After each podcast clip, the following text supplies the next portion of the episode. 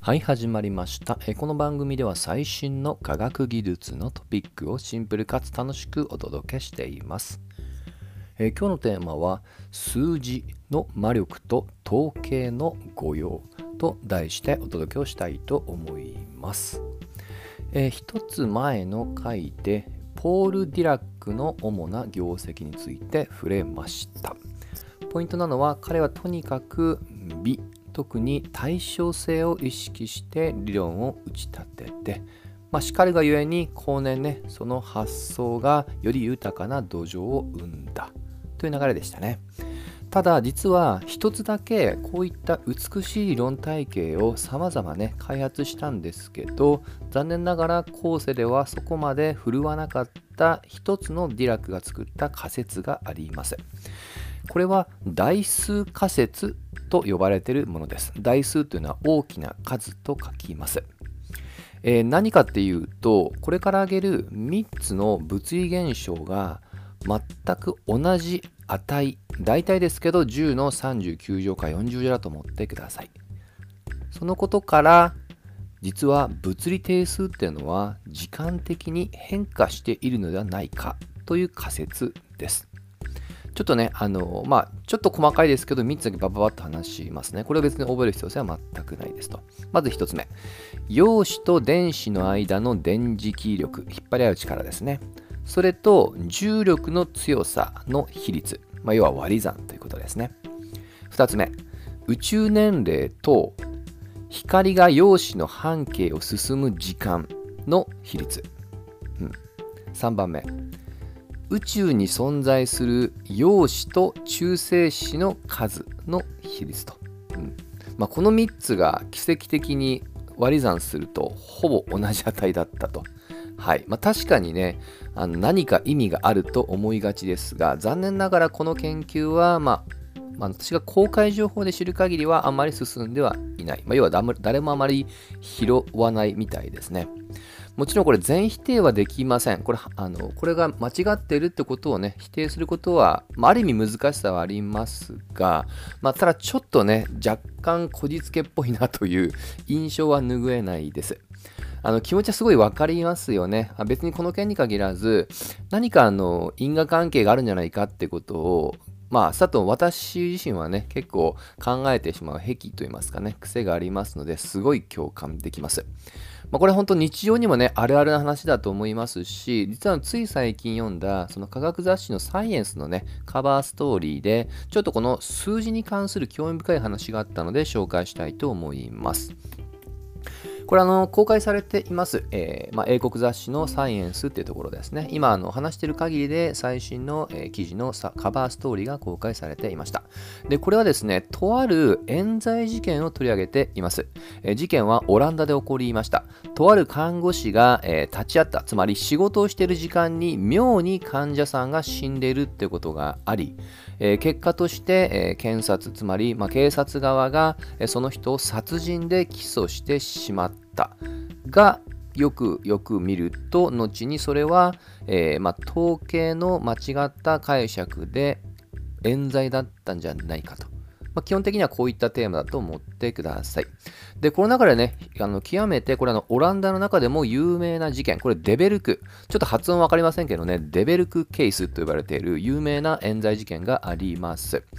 えー当時ね、さっきの話の通り、とあるね、えーまあ、看護師が、えー働いてる時間だけ妙に連続的に死亡が多かったと。で、なんと当初警察は一応統計的には確率を求めたそうなんで、それがなんと70億分の1だったそうですね。ちょうど地球人口のうちの1人みたいですね。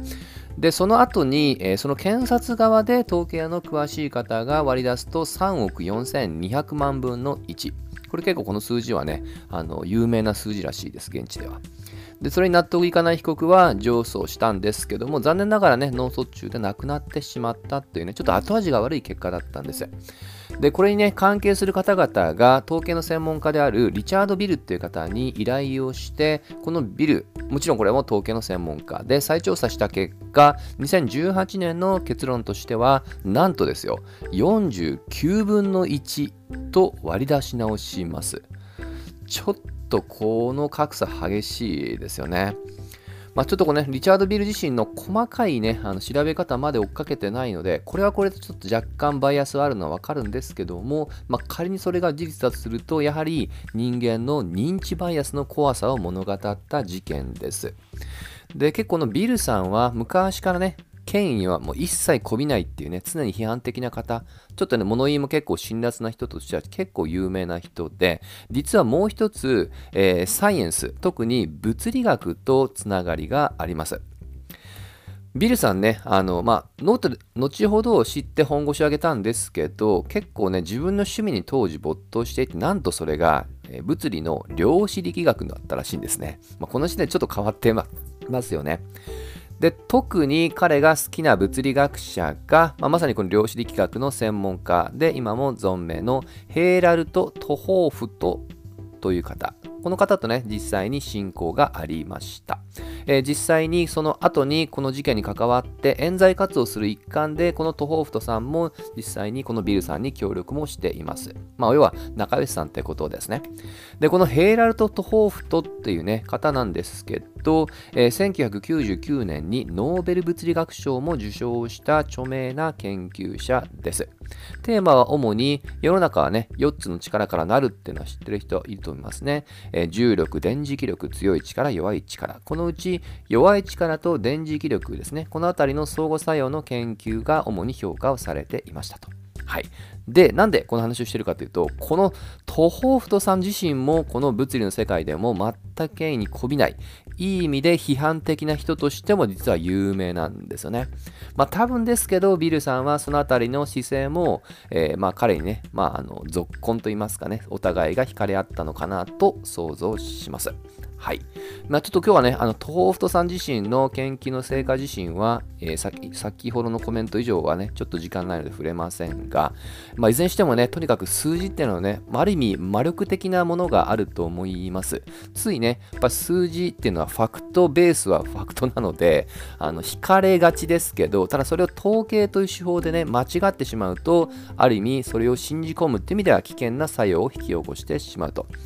まあ、この認知バイアスはね、いろんな方がいろんな研究していますので、えー、そこではね、あんまりあれやこれは触れませんけど、まあ、とにかく一つだけ言えるとすると、まあ、我々人間っていうのはパターンを求めたがりますよね。まあ、そうじゃない人もね、中にはいらっしゃると思うんですけども、違いなく私自身もそうですね。まあ、とにかくもっと自分を自己解析するとね、多分意味をね、え強引にラベルで貼ることで、多分生理的にね、すっきりしたいんだろうなと思います。まあ、別にあの、責任転嫁はできませんけど、多分脳がそういった癖があるんじゃないかなと想像していますと。はい。で、先ほど取り上げたサイエンスの記事では、えー、結構長い記事なんですけどね、まあ、こういったものはね、まさに非科学的、もっと言うと魔女狩りだっていうね、指摘までしていますが、まさに中世に起こった、えー、魔女狩りっていうのはね、我々人類が犯した非科学的な過ちをね、象徴する、えー、代表的な悲劇ですよね。まあ、とね、言いながらも、とにかくね、これは別に文字通り一言じゃありませんので、強く、え自戒をしながら、常に自分自身すら疑いつつ、批判的に物事を、まあ、捉えられるようなね、姿勢を、えー、持ちたいなと。はい。まあ、持てたらね、ほんと苦労はしないんですけど、とにかく持ちたいなとね、意識したいと思っていますと。はい。最後になんですけども、このビルさんとトホーフトさんが全く同じ批判的な性格だったのは、因果関係ではなく、あくまで相関関係ですっていうね。まあ、ちょっと若干つまらないオチをつけて、今回はここまでにしたいと思います。また次回一緒に楽しみましょう。